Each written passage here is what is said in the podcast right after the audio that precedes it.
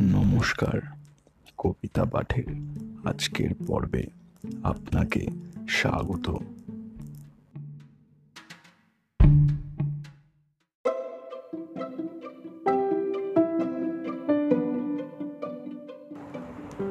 আজকে আমার নিবেদন কবি সুকুমার রায়ের বিখ্যাত চির নতুন কবিতা ঠিকানা কবিতা পাঠে আমি সাহেব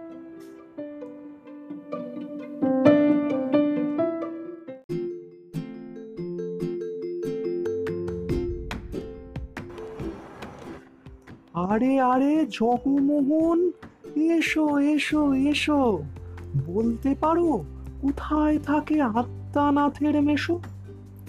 আত্মানাথের নাম শোনি খগেনকে তো চেনো? শ্যাম বাগচি খগেনেরই মামা শ্বশুর যেন। শ্যামের জামাই কেষ্টমোহন তার যে বাড়িওলা কি যেন নাম ভুলে গেছি। তারই মামার শালা। তারই পিসের খুড়তুতো ভাই আদ্যানাথের মেশো। লক্ষ্মী দাদা, ঠিকানা তার একটু জেনে এসো। ঠিকানা চাও? বলছি শোনো আমরা তলার মোড়ে। তিন মুখ তিন রাস্তা গেছে, তারই একটা ধরে চলবে সিধে নাক বরাবর, ডান দিকে চোখ রেখে। চলতে চলতে দেখবে শেষে রাস্তা গেছে বেঁকে। দেখবে সেথায় ডাইনে বাঁয়ে পথ গিয়েছে কত।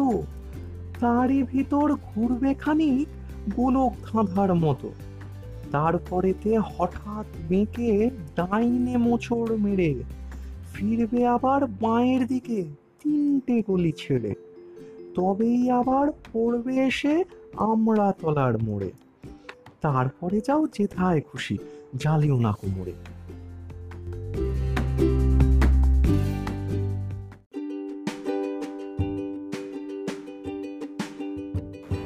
শ্রোতা বন্ধুদের কাছে অনুরোধ। অবশ্যই জানিও কেমন লাগছে আমার কবিতা পাঠ। আর শেয়ার করতে কিন্তু ভুলো না। তোমার শেয়ার আমায় পৌঁছে দিতে পারে বহু মানুষের কাছে। এছাড়াও আমার আপকামিং এপিসোডসের আপডেটস পেতে সাবস্ক্রাইব করো আমার চ্যানেল ধন্যবাদ।